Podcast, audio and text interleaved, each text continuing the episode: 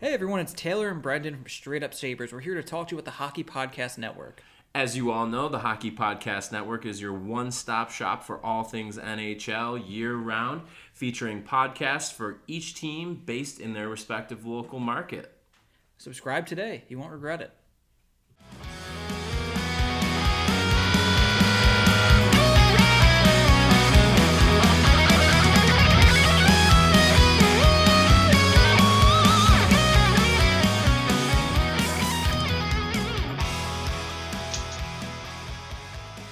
What's going on, everybody? Welcome back to another episode of Straight Up Sabres presented by the Hockey Podcast Network and Buffalo Fanatics. As always, I'm Brendan. And I'm Taylor. And we are welcomed by a very special guest today for the uh, first time. We are very happy to welcome Jeremy White to the podcast. Jeremy, how are you?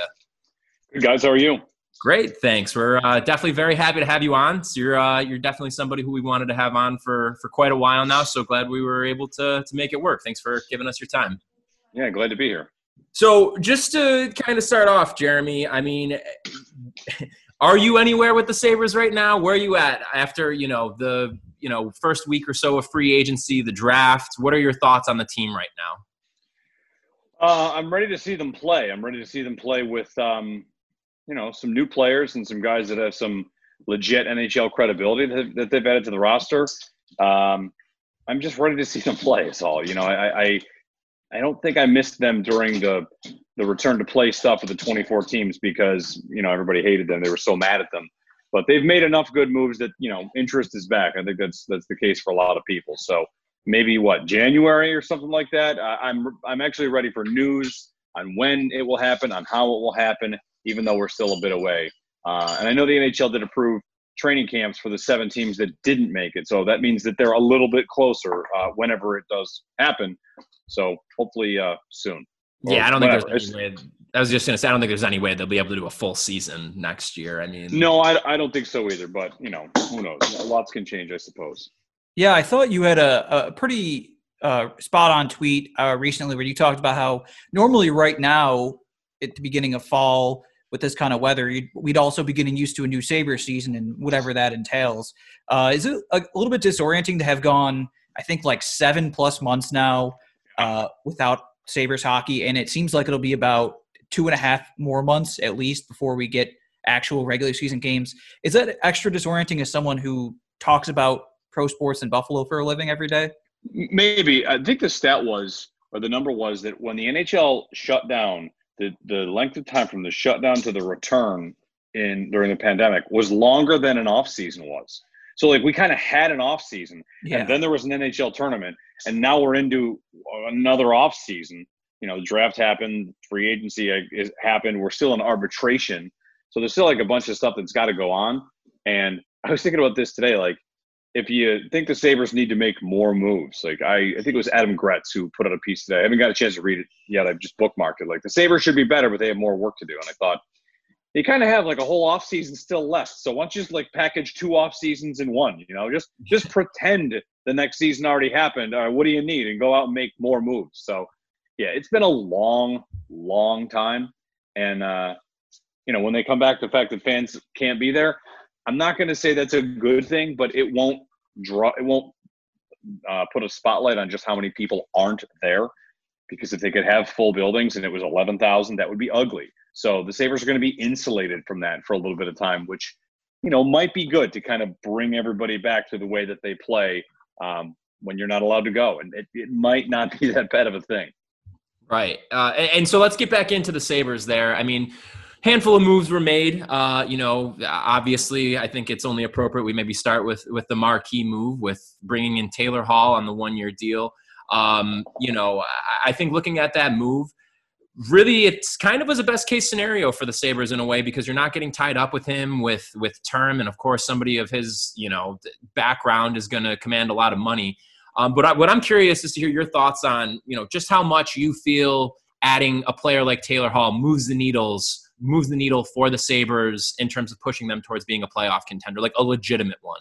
It should move them quite a bit. I, I, think they still need to do stuff on the blue line, but in terms of their forwards, like this group of forwards is a good enough group to make the playoffs. I think. I know that their third and fourth lines might not be great, but there are plenty of teams that are not complete that make the playoffs as you know as eight seed or a seven seed or even you know a top three seed in their division. So the Sabres have been so far away from the postseason. We kind of get this idea that you're you're also as a roster really really far away, and it's always just been like the right three moves will make them respectable and still not that good.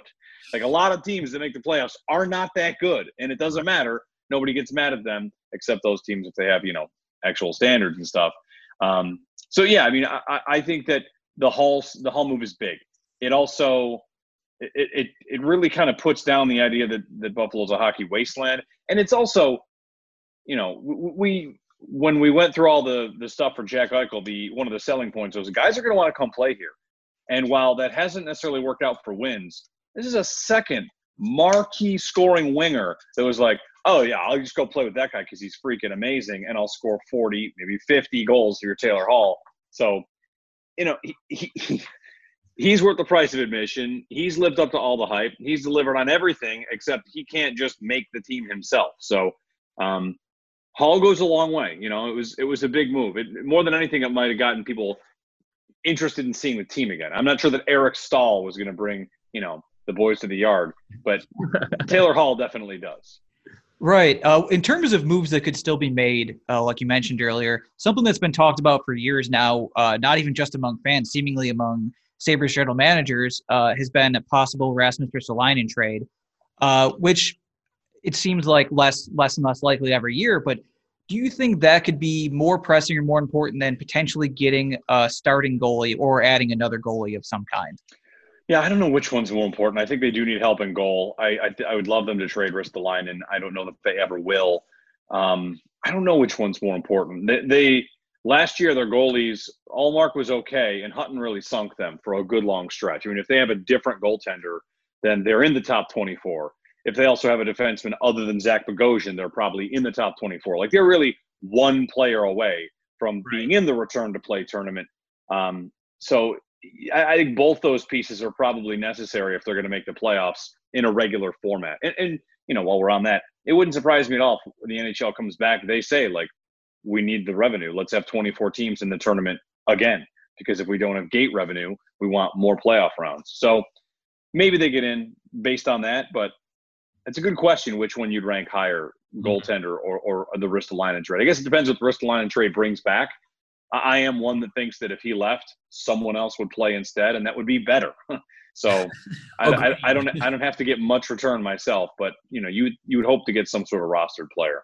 Well, in in the Hall trade, I mean, Ristolainen is the obvious name that comes up for this, but the Hall trade really force the Sabres into a corner in terms of like the, they can't be done yet. They're gonna have to move bodies because you still have Olofsson, Ullmark, and Reinhart who still need new deals.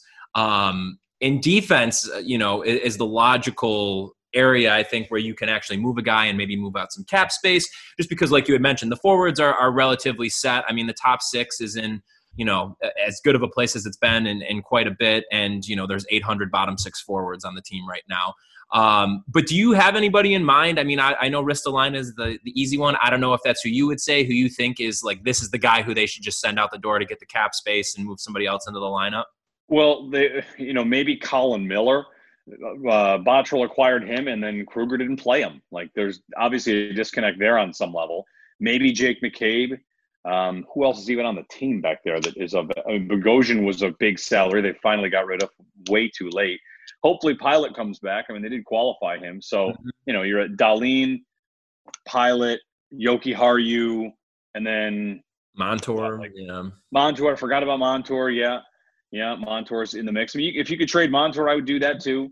Um, Montour to me seemed like a good idea as like a, a, young player, but I don't think that I'm not so sure the Sabres want to play the style that he plays. He's really good in transition. I don't think they activate their defensemen as much as people think they do in transition. You know, like I think Dahlin should be kind of cut loose a little more than he is. Um, but you know, maybe that's part of the of Krueger's process to teach him some things. So, yeah, any one of those guys other than Dahlin, Jokiharju, Pilut, I would I'd be willing to trade Pilut, but yeah. I don't know what, what kind of return you get for him. Any of the other guys can go, yeah. Well, that's a, you, and I just quickly wanted to follow up on that because you brought up a, a pretty interesting point. That if you think about it, it's it's kind of been a reoccurring theme. all good, all good. All right, we're, we're, pro dog on the podcast, so it's all got good. Three of them here, so. Oh, nice, very nice.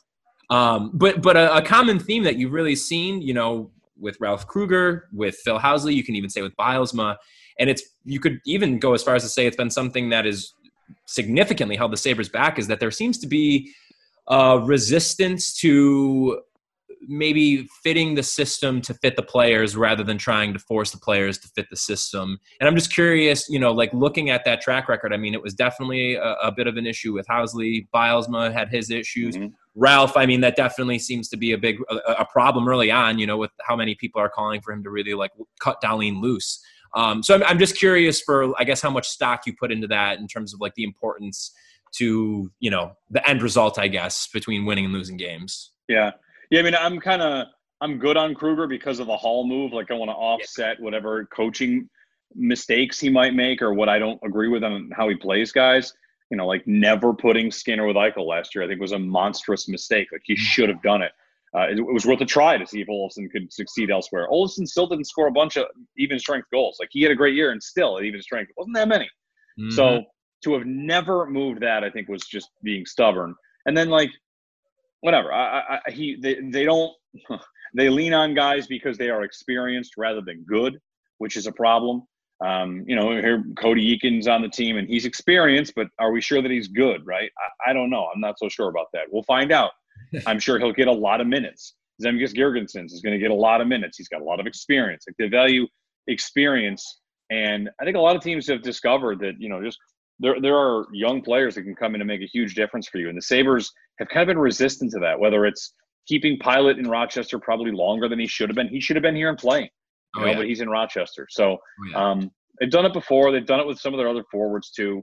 It's um, you know, I, I just think they the Sabres have been too uh, too married to the belief that things will eventually just work, as opposed to you know looking at something and saying like this definitely doesn't work. You don't just give it more time and it just fixes itself. I think they've been slow to act on a lot of things, on firing coaches, on firing GMs, on making trades. They've not been uh, proactive enough. So hopefully, Kevyn Adams has a little bit of a different approach for that, and I don't know that he will, but you know whether it's coach or it's a player if something's not working hopefully you you can identify it quickly because you know what year of identifying that Ristolainen should probably be moved somewhere else is this Taylor Hall might be on this team if they made that trade eight years ago or whatever it is. Um, mm-hmm. right. so I just think they've been slow to act. And they also you know they blamed the wrong players. And they blame a guy like Ryan O'Reilly because of the the comments he made. They put him in the worst situations in the league. And you know he reaped the, the punishment for that and then they set him free by, by trading him. So it comes down to set him free. Yeah right. It comes down to knowing who's good and who's not and like that has been difficult for this franchise i mean they played carter hutton with an uh, with a vision problem We've like, talked about this many times. It's not even like, it's not even meant to be like a joke, but like you have yeah. a goalie with a vision problem, and your your answer is like, well, I think you'll be okay. Like, I I don't know how you think that's okay. Yeah, we, we talked about that a lot last year, just the fact that they actually, if you look at their underlying numbers, even though individual defensemen didn't play well a lot of the time, they had a good defensive structure in that their expected goals against was among the lowest in the league. It was like the sixth or seventh lowest throughout the year. So theoretically, that should mean your goalie should have a, a higher than expected goal or sa- uh, save percentage. Yeah, yeah. And Hutton, after like November 15th, never got over 900 again. He was for after his hot streak to start the year for a while was at like 870 over like 20 starts, which yeah, and they, was good in 1981. But right, and uh, there's one other underlying, not underlying number, one other number that I think is a candidate for regression, but in the good way, like progression, is that they were last in the league in penalty kill last year. Like they should not be last in the league in penalty kill. They just uh, they brought back the special teams coach, so hopefully they change something. Your yeah. goalie obviously can help that. I think they, they believe Cody Eakin will help that. So yeah, I mean they have a hundred bottom six defend or bottom six forwards. So at some point, some one of those guys should be good at penalty killing.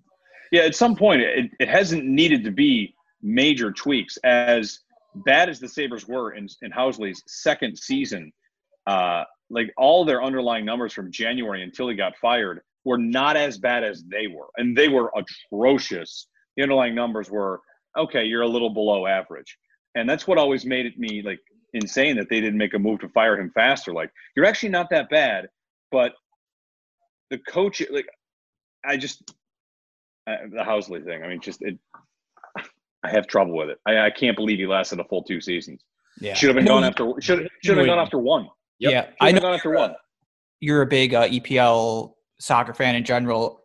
In that in that kind of world, that would never happen. There's Oh, such you- higher you- standards you- in Europe. He would have made it two months into the first year Yeah, and been like, "Oh, your win streak was cute, but now you suck. Like, sorry, you're out of here." yeah, absolutely. Definitely. And you know what? I mean, I figure while we're on the topic of doom and gloom, we were actually talking about this and, and we were curious for your perspective because, you know, something we we've we're all all too familiar with is uh, dark moments in Sabres history. Um, you know, you've been here in, in Buffalo now for around 20-ish years, if I'm Yeah, not mistaken. Mhm. Um, so you've, you know, you've been through it, you know, I, I'm just curious, you know, through this time, I mean, there's a lot there between 99, Briere and Drury leaving, you know, the tank and, and subsequent handling of pretty much everything in the past 10 years. Is there a moment that sticks out for you as like, this is the definitive dark moment in time of Sabres history? Jason Botterill's tenure. Really? Care to elaborate a little bit? What's his best move? Say no more. All right. That was Is a it, quick is it, is it he got Jokiharju? That's He- probably his best move. he signed. He, he traded for Skinner? Skinner? but again, like Skinner is Eichel makes that move. Mhm. Uh, Skinner is the prequel to Taylor Hall, saying like, "Yeah, I'll go play with that guy and score a ton of goals." And then you sign Skinner, and you ha- you have a coach that doesn't play him with the guy that got him 40 goals. Like you, you just couldn't be any worse when it comes to asset management. And you traded O'Reilly for nothing. Yep. So maybe it was you know stuff above him, but they finished in last place, kept the coach, got rid of the stud two way center, and then finished two years in a row eighth from the bottom, and talked about needing to play meaningful games in March. And like his tenure was his tenure was one giant dark moment. He, you know, he mocked the fans for the idea that they might want a coaching change. Like he he he um I don't know him personally. I don't have anything against him personally. A lot of this, you know, and if you talk about this, you, you have to get really after people if you think they do a, da- a, a bad job. And I'm sure he's a wonderful person. I think I saw him walking his dog one day, and I like dogs. I like dogs. Our dogs might be friends, but the whole tenure drove me nuts because he always talked about having some sort of plan, and you don't just get to have the job and say there's a plan when it doesn't look like. Well, I mean, Dahlin was never part of your plan. Right. You know, you were that bad, you got rewarded, and it did. Even that didn't pay off substantially. You couldn't turn his entry level deal into anything. So, yeah, inaction, just sitting around and waiting longer. It, it, it drove me nuts. So I think his tenure was was the darkest point. I mean, people. I think people um, put too much at the feet of Tim Murray. Like Tim Murray had this team with 81 points, which I mean, right about now, this team would kill for an 81 point uh, season. Murray made some mistakes. Um, but whatever. Like he, he went out and got good players. His his biggest mistakes might have been what trading a first for Lehner because he wasn't worth that. But turns out Lehner is a good goalie. Um, so you know Murray made his mistakes. Murray mistake was drafting Nylander instead of a defenseman there, and like this this team got sunk by eighth overall picks that have, should have come in and contributed by now whether it's Nylander or Mittelstadt, and now we're on to Dylan Cozens. So maybe the third time's the charm. And if he shows up and is good behind Eichel and Staal, well, all of a sudden, you know, you've got a nice little team there. I know they're going to probably start him on the wing, but I think Cousins is eventually probably going to play center, and he's supposed to be great. So that'll be a good pick by Jason Botterill. That's always one of the things about these GMs that talk about their plan. Their plan. It's like, well, you might pick a guy and you never actually get to see him play. Like when Tim Murray traded for Rasmus Asplund. Like, congratulations. You got fired three years before he ever showed up in North America. You know, like, you got to do things now. You got to do things now. And I just think, you know, I think a lot of hockey GMs are like this. I mean, this is just my obsession with hockey GMs is that they're just so timid. They're all just so, they sit around. It keeps the Yeah. sport back, honestly. It really does. I mean, Yeah, when you I- look at the I- I movement in other leagues, you know, that's part of what makes it so exciting. Like I, I love that's one of the things I love about the NBA. Taylor and I talk about this all the time. That the NHL should just take all of the cues from the NBA for pretty much Yep. how they handle everything. Uh, And the salary cap makes it so like anybody can trade with anybody, and dollars Right. in, dollars out trades are not even that hard. And you can retain salary. Like there's so many avenues to do more exactly. than they ever do. And it's Yeah. not like it's the kind of thing that uh, the the changes that we're talking about aren't these like monumental, huge things. It's simple things that would just open the sport up way more and breathe life into it. Yeah, I- Right. I They're- agree. they're- I, yeah, I, I think like this this part of the reason this Tampa team, even though it, it kind of sucks to watch a divisional rival win the cup like that, it's kind of fun just because there's like ten guys in the team that I'll remember, like ten to twelve that I'll remember watch playing, remember a lot about their careers. And there's so many teams, even like Stanley Cup teams or Stanley Cup runner ups, like honestly Dallas this year, that are like three guys that I'll remember anything about really Yeah. and that it's in a, in a sport where 20 guys play it's just kind of insane and if you look even like 20 to 25 years ago teams had even like I mean, the o2 red wings are not really a fair example but there's so many guys that you could be, look at and be like oh yeah i remember that guy for this or this guy for that and part of the reason hockey suffers is because because of this timidity of gms there's like two guys or three guys on every team instead of having a couple teams at least that have put together something interesting Yeah. and another team that loads up on picks and prospects and has you know three first rounders, four first rounders, and you know anytime you're making a trade, it, it- sometimes you're at the mercy of ownership or a player's demands. But you ever trade in one for five pieces? Like you can't find a trade with a team that got five one. You can't find it. The, like the most famous one is the Lindros for Forsberg deal, and even that's not even a guaranteed win. Eric Lindros went to the Hall of Fame. He was great. He was great, and the Avs or Nordiques end up taking Forsberg with the pick. It wasn't even they traded Forsberg; they traded the pick in which they used that to take Mhm. Forsberg, and the rest of the pieces were just like guys. It was just congratulations on hitting on the sixth pick.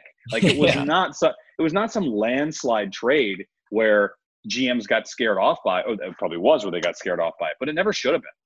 Yeah. Oh, yeah. Well, you know, while we're on kind of the topic of the NBA or the NHL kind of taking after the NBA a little bit, um, I don't know if you've seen anything over the past few days about the reverse retro jerseys that have been getting leaked. Yeah, I have. Um, I saw the Vegas one, which looks red. Yeah. which I didn't think that one was too sharp myself. It's red and gold and black. It's fine. I mean, I saw Pittsburgh's and I saw Phillies. Yep. And And, then Anaheim, Anaheim's doing an orange Wild Wing jersey apparently, which will be pretty. Oh, look I'm gonna, have to, I'm, gonna, I'm gonna have to look that up. The Sabres, what are they gonna do? They're gonna do the red butter knives. We think. Well, that's what we were kind of curious if you, you know, had your pick there because I mean, now that we're back to the original royal, royal and uh, in gold, you know, I think it'd be pretty ridiculous if they just tried to do something that was a bit of a, I don't know, facelift on like the 50th anniversary jersey or something like that. And given how much fans have been clamoring for really anything, you know, goat head era Sabres. Um, I mean, let's be honest. It was really what only this past season that they actually started to sell black and red merchandise in the store after not Yeah. doing it for like 15 years. Um, so I, I don't know. I mean, do you have if you had any thoughts on that uh, with what you'd like to see the Sabres do? Well, I'm looking at the Anaheim one. Is it the, like their old one where Wild Wing is jumping out of the ice? That Ooh, like the ice. Yeah, he's like, Wow. yeah, I mean, that is a cheesy bar league jersey. But the nice thing about it is like the the you know the locks they put on all these jerseys have been like way too restrictive for way too long. It's the same thing with the NBA. Four NBA jerseys for every team. You can change it every year. And in the NHL, like the Sabres finally go to royal blue after what, like eight years of their fans being like, "What do you think about royal blue?" And they like could have done it earlier, but couldn't because of a, a piping change. Like, right, right, right. I mean, so it's not necessarily the team's fault because sometimes the manufacturers are all over this, and and the league is too. So yeah, I fully support a fourth jersey, a retro whatever reverse jersey, and I hope it's the weirdest thing we've ever seen because I want it to be like you know what would be cool is uh, they used to have the B with the sword through it on their shoulder. Like, that is a good primary logo. If they had just a, a B with a sword, like I would sign up for that. I'd sign up for anything that actually gets away from what they currently wear. I'd be I'd sign I'd sign up for the bottle caps for the for the Bisons. I'd settle Yep. for the 40th anniversary Buffalo script. Uh, the they've got that new yellow charging Buffalo with sabers written inside of it. Like put that on a crest. Oh yeah. I, I don't know if it's retro. I hope that becomes a third jersey. Honestly. Sure. Yeah. I don't know if that counts as retro because that that little vision or whatever that word mark has only been around for like two years, but it's really sharp. hmm So I'm up for anything that they do. So Yeah. Uh, we've talked a lot about the current state of the team and the recent past, and obviously the darkest moments, which was kind of negative. But getting near the end here, kind of going to a more positive thing. Is there anything that stands out in your your almost two decades here as the, the best moment uh, in in your time covering the Sabres? Um, it's probably mm, like winning game. Which which game in the game three in the Carolina series is the best? I mean, they were the best team in the league, and they were they were going to win the cup, and yeah. we all we all knew it, and then they didn't because they got hurt. So, like you know, it's one thing to win playoff series; it's another thing to to win as you think like is it it's happening it's our year everybody knows it everybody can see it carolina knew it they couldn't keep a goaltender in the net. The sabres were the most exciting team the most fun team. The western conference was down to like the final with the eight seed with a backup goalie. Like it this is it's happening. So somewhere in that carolina series is probably the best it ever got. Do you think we'll ever experience happiness again?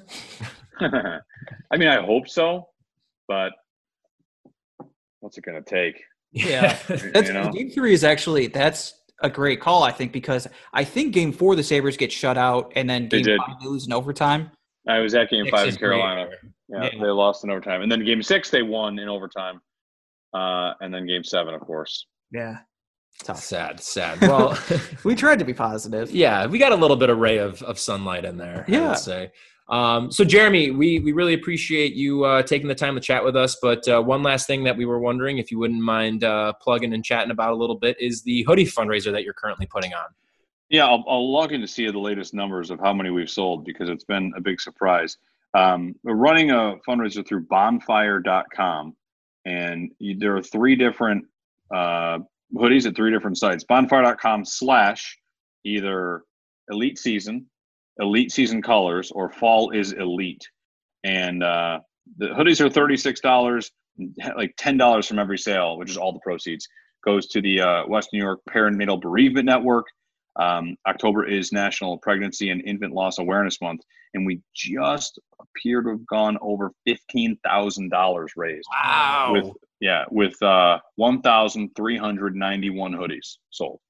Wow. Yeah, that's, that's great. So, Fantastic. Congratulations on that. That's- I'd recommend the uh, bonfire.com slash elite season colors because they come in five different colors. You can get it whatever. So, you know, go get a hoodie and uh, wear it around town and we're going to be like people that drive jeeps. If you see somebody with a hoodie, you wave to them, and you're good to go. Love it. That's awesome. No, definitely. Yeah, everybody, be sure to, to check that out. And Jeremy, again, thank you for your time. We appreciate you know not only your work and, and covering Buffalo sports, but also your uh, you know your role in the community and everything. So thank you very much for your time. We really appreciate it. No problem. Thanks, guys. Thank you. All right. Well, big thank you again to Jeremy White from WGR 550 for joining us. And again, like he said, be sure to go pick up a hoodie in support of a great cause. It was great having him on, though. Yeah, absolutely. Great interview. Um, but just a couple more things before we let you guys go. Uh, first, I forgot to bring something up earlier, but uh, Sabre should sign Ryan Miller. Go on. uh, I, I'm not 100% serious about that because really they need a starting goalie and they need Ullmark to be the 1B.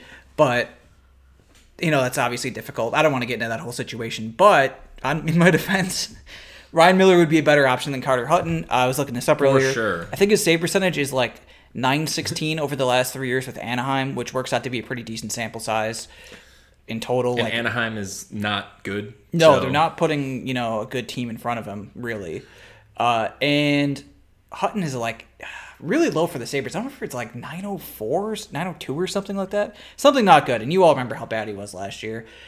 But honestly, I know they won't do this. But if Miller goes, I don't know, let's say another two months and no one resigns him, and it seems like everyone's like, eh, we're good, you're old whatever. Sabre should sign him to a one day contract to retire as a Sabre in training camp. Oh, you even mean like that? Okay. Well, that's if they don't want to either way, or they could give him sixty five starts. My my Jesus, my thoughts on that are honestly kind of similar to a thing on Twitter today I saw was people saying to like try and bring back like Ryan Fitzpatrick to like back up Allen.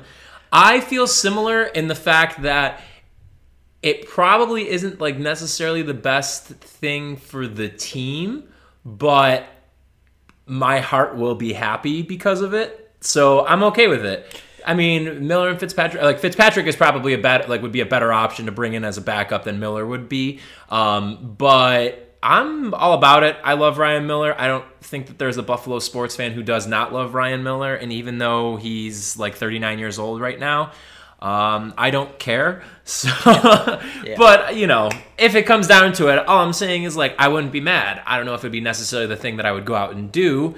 Cough, Darcy Kuemper, Antiranta, cough. Uh, but Yeah. I mean, I would. I'm all, I'm down with it. And but the one day Are contract thing, I'm the- super in. For. Yeah. Well, are those three the basically the only goalies left, really, that are available? I mean, those two aren't even available. They're under contract. They're but but no. well, no, but I mean, like one of them's probably available. one of trade. them. Um, God, I'm trying to even think of who else would. I mean, no one. Mike Smith signed. I don't know how many UFA goalies there are. Um, Mike Smith way- should not have signed. yeah, honestly, Miller's better than Mike Smith. Significantly. I don't know. I don't. I don't want to get too Sabres fan about this, but like, really, like, Ryan Fitzpatrick is better than Matt Barkley, and Ryan Miller is better than Carter Hutton. See, there are parallels. Yeah, so I think this could work. The thing is, though, like they could bring in Miller today. I don't think the Dolphins are trading Fitzpatrick to the Bills. are? Probably not. And the I Bills probably aren't spending an asset on Fitzpatrick at this That's the thing is you don't know what that would be, and also you don't know what Tua is going to be in Miami, which is Ooh, I think yeah, that's the other thing. I don't know if this is just a real quick aside. People are talking about them trading Fitz to the Cowboys, which I think the Cowboys do in a second. Because well, I think Fitz is a little bit better than Dalton at this point. I don't think that was the case a few years ago, Mm-hmm. but life is weird. I, I don't know what this this the deal is. It, Dalton looks a little bit washed, even though he's quite a bit younger than Fitzpatrick. Uh, but on the other hand, if you're the Dolphins, Tua, who was incredible in college, awesome guy, had not only a gigantic, terrible, terrible injury about a year ago, uh, got hurt or banged up quite a bit in his short college career. Yep. I don't want to say he was fragile, but it's something at least you have like an eye open about, like, mm, I don't know. So I think you'd want to keep a good backup around. Agreed completely. I mean, Yeah. that was that's exactly why I would not foresee them trading the him. Yeah. Um, injury, uncertainty, like just it's it, there's a lot of reasons Yeah. to, to not trade him, especially because like he had the Dolphins in a good spot, like at this point of the season, like in contention for the division. I mean, that's Well, you know who tweeted about that today? Who's uh, that? Kurt Warner tweeted about something that I didn't even connect really. In 2004, he was the Giants starting quarterback. Wow. and they were in a playoff spot at five and four.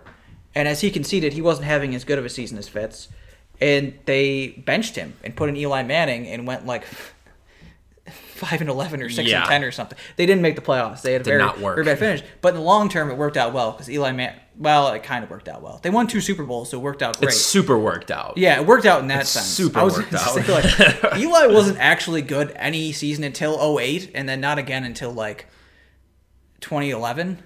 Yeah, I mean that's.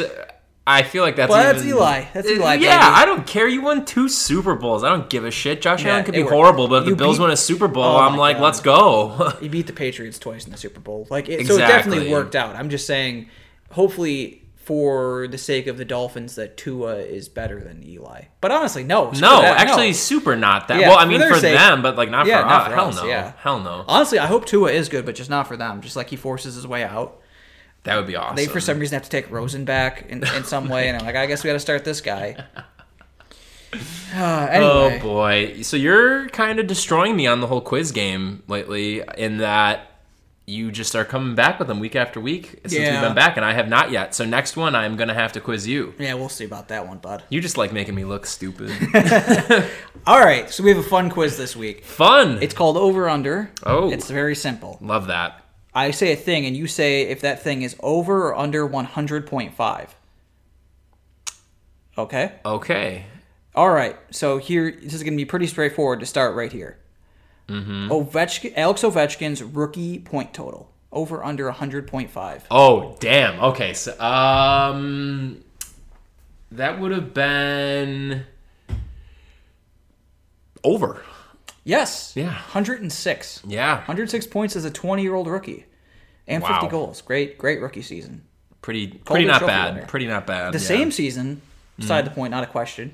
Sidney Crosby had over 100 points and did not win the Calder. Yeah, what did he he was what did he end up putting up? Like 104. Yeah, I was gonna say it was something like right below Ovechkin, right? Yeah. Like only a point or two away. yeah. insane.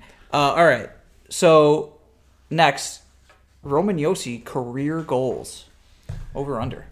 Ooh. Well, Roman Josi has a bit of an offensive streak in him. Um, He uh, recently named uh, Norris Trophy winner. how many years has he been in the a hundred? You said. 100.5. This is it. That'll be the, the number the entire time. Yeah, I'm wondering how many years he's been in the league because I mean, if you, uh, I'm gonna go under.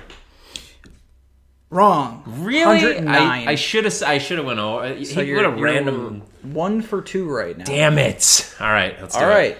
Daniel Briere's career high in points, career season high in points. Under That's correct. It's 95 with the It's Buffalo, Sabres. Oh, Yeah. I know. Yeah, I, I you know, he might have got Don't come at me with- Philadelphia, but he with did Danny Briere's point actually, totals. It's actually his highest by far. Mm-hmm. Um, so you're uh, two for three. Cool. Andrew Peters median season penalty minutes. Oh my god. So he played six seasons. Gotta be over. Gotta be over. Ooh, wrong. Under. Really? It's 100. So he played Oh. six seasons, and two of them were 100 exactly. That's some bullshit. So you're two for four. Um, another Sabres legend here. Michael Neuvirth career wins. Career wins? Yes. Michael Neuvirth played a good while. Uh, only briefly for the Sabres. I'd say parts of two seasons. Played for the Flyers. I'm gonna say he didn't play enough to to get to 100. Incorrect. He really? How many? 105. What the hell? All right. Well, at least that's like a close one. I get. Wow. Yeah, This is so not good. This is might be my worst five. quiz. Oh. All right, here's a fun one. Okay. Jonathan Cheechoo goals outside of the 0506 season. That's messed up. For those who don't know, Cheechoo scored 56 goals to lead the league in 0506. Outside of that season, yeah. Under. No, it's gonna be over. It's gonna be oh over. It's gonna know, be you over. already said under. oh, it's I keep over. thinking that you're trying to 109. trick me. I keep- Well, I think this is an interesting stat. 56 goals in one season, 109 goals the rest of your career. That's tough. Two for six.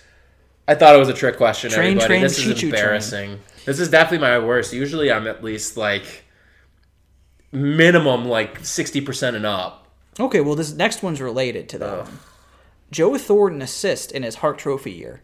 Oh, definitely over. Or no, wait, no, no, no, no. In the Hart, in the Hart Trophy under. year. Yeah, under. Wait, wait, wait, wait. No, I. you said over. You answered. You need to let me talk through my process. All right, I'll let you talk you Uh, from now on. But I did. I. you got. You got to not say it so confident. My head is in my like hands, answer. folks. It sounded like an answer. Oh my. God. I don't know what to tell you, man. God, it was Taylor. 96 assists he had, which is the most of the uh, the cap era.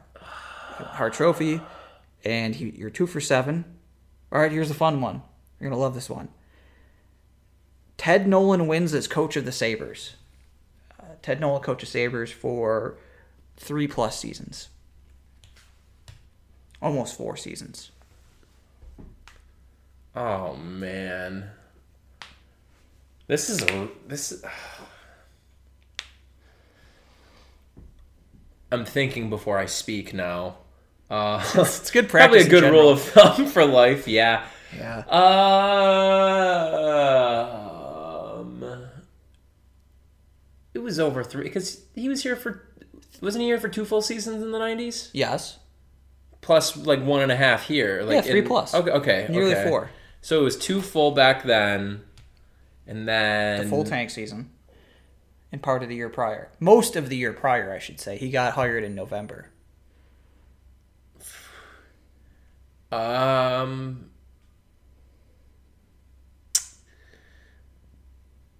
I'm gonna go under. I'm gonna go under. Is it wrong again? You're wrong again. That's incredible. Five in a row. How many? What was his- 113. This is ridiculous. How many wins did those teams have with the Sabres? Because I thought that they would. not They weren't like winning uh, like well, the President's Trophy. I mean, they're not no, not. but here's the thing. So you, you had roughly, I think, 21 or so wins the tank year. Then they had most of their wins under him the year before. So you got to say that's in the range of, I'd say, 30 to 7 to 40. I haven't looked this up. So then one of the years they won the division.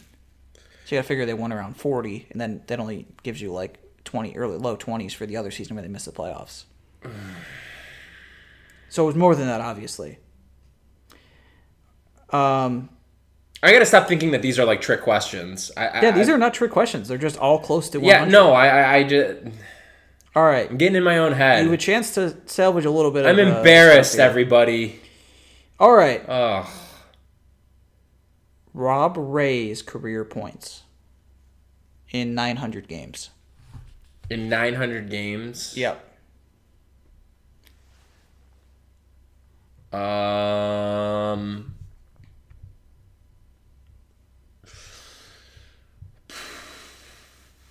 I'll go over. It's under, isn't it? It's under. It's under. It is. Yeah. It's under. It's 91. I'm sorry. That's two for nine. All right. Let's not end on a bad note here with this last question. All right. This is. I hate this quiz. I'm sorry. You would think a guy who played 900 I'm games and straight played up for not like having a good time right now. played for like 13, 14 seasons. To be fair, as soon as that 100 came out of my well, as soon as that came out of my mouth, I was like, "It's that's wrong." Like I, I knew Yeah. as soon as I said it. All right. Another Sabres one. This was pretty Sabres Jesus heavy, as we are a Sabres podcast. Uh, Sabres uh, former, I think we, I think Calder Trophy winner, uh, Tom Barrasso, and Vezina winner. Correct. I think the youngest Vezina winner. Yep. Career ties slash overtime losses. Now that's counted the same way in um, hockey reference. Now I'm going to give you a very important piece of context here, since I'm such a nice guy. For the vast majority of his career, not vast majority, I should say, but a good portion of his career, there was no such thing as an overtime loss. It was designated as a regular loss. So is this like you're giving me this so that I say under and then it's actually over because you're just trying to fuck no, with me? I'm or not like- trying. To, I'm trying to give you some context. It does. I think this would appear to be if you were a goalie right now, or a goalie, especially in the tie slash overtime loss era, that you would have a ton of them. Uh, but that wasn't his entire career. I should say. don't read into it. Just don't. I'm not. First of all, never play the quizmaster. Always just play the quiz. Um, I know. Well, uh, I clearly I know this now. I oh man, this is embarrassing. Second important thing here. Anything I'm saying is just context. So use the context as you will. All right, I want to just say something right now. If if we have any first time listeners on this episode by chance, go back through our other episodes. We definitely do. I usually am killing it on these quizzes. I'm normally this is easily in the the time that we have been not even just doing this show, podcast our podcast in general. This is my worst showing yes. of a quiz that I have had to date, and it is. I'm not happy about it. And I mean, with that, I, I'll go under, I guess. You are correct. Wow. Hey! Three out of 10. Amazing. Good job. Amazing. Um, yeah, he. you know what? I'll say 86. Bet, batting 300 in the MLB, that's a hell of a career. So, That's true. that's But 300 on base percentage will embarrassing. get you sent down, buddy. Barrasso had 86 ties and overtime losses in his career. You just had me overthinking. I had you overthinking. I thought this was a pretty fun, you know, take on a quiz. See, you know, the thing is, a lot of quizzes in the past, um, they weren't like right or wrong answer. It's like, hey, name the Sabres lineup. So you get to get a, a bunch of wrong answers. But That's not true. You get to. yeah, but that you're see now you're making all right. You get to if you want to. I think I'm that this is a coordinated effort by you to make me look bad because I've been doing so well Wait, wait, wait, with the deep state, Taylor. Oh, okay. it's you and Joe Rogan are coordinating Joe Rogan's With deep state. our Wow. He's gonna be very disappointed to hear you say that. reptilian overlords. And he would never coordinate with them. Right? He the whole reason he, he hasn't been on the show is he's celebrating. He read that article about you know the CIA being demoralized, and he's like freaking out, and he's like, "What are they going to do next? They're going to go after the podcasters." And he's thinking, first they came for the podcasters, and I said nothing. And then they came for me, and there was no one to read well, that's the to me. thing. He's keeping it low key so that nobody will know that you guys are a part of this coordinated effort to undermine me and my quizzing abilities, my quiz taking abilities. Is that it? All right, Taylor, quiz for you. Name every one of Evgeny Malkin's cousins. Go. Well, first of all, you got to start with uh, Visachalov. First name. Yes. Last name Malkin. They're all all their last names are Malkin. His parents' Ooh, last names are question. both Malkin. Really? Yeah, so all of his cousins are named Malkin. And all of all of his like aunts and uncles, all their last names are Malkin too. Really? No matter what? He comes from he comes from the Malkin region. The All right, let's get We're out spiraling out of control Yeah. now. This needs to stop. I know okay. this started so well. It did. It was. We had a was, professional guest. It was great. Yeah. It was enjoyable to say the least. All right, everybody. Well, hey, thank you all so Well, much for tuning in. To this Uh, glimpse of how Brendan deals with uh, failure. I'm unraveling right now, guys. I'm so sorry, everybody. Oh, that was a rough one. Well, anyways, though, hey, thank you all again for uh, tuning in. Be sure you're checking out the Hockey Podcast Network and all of our fellow podcasts on the network. Again, there are uh, 31 teams, 31 shows. Be sure to check out each of the other markets. And for any of you who are looking for your Bills fix, be sure to check out our other presenter, Buffalo Fanatics. Um, obviously, coming off of a rough loss against Kansas City last Yeah. week, but thankfully we're playing the Jets this week, That's so right. things I think are going to get better. Yeah, and if you find yourself wondering what's wrong with the defense, what's going on, these guys have the answer. Go to Buffalo Fanatics. There's like got almost a half dozen different podcasts on the Bills. Someone will have the answer for you. Mm-hmm. No doubt, no doubt. So be sure to check them out on Twitter, on their websites, uh, between the Hockey Podcast Network and Buffalo Fanatics. But uh, Taylor, any any last thoughts? Uh, no. Not Okay, really. good. Let's, Well- let's get to the. Uh, Let's our random Sabres player of the episode, which we are going to share with you all now in three, two, one. Tom Joe Barrasso. Finley.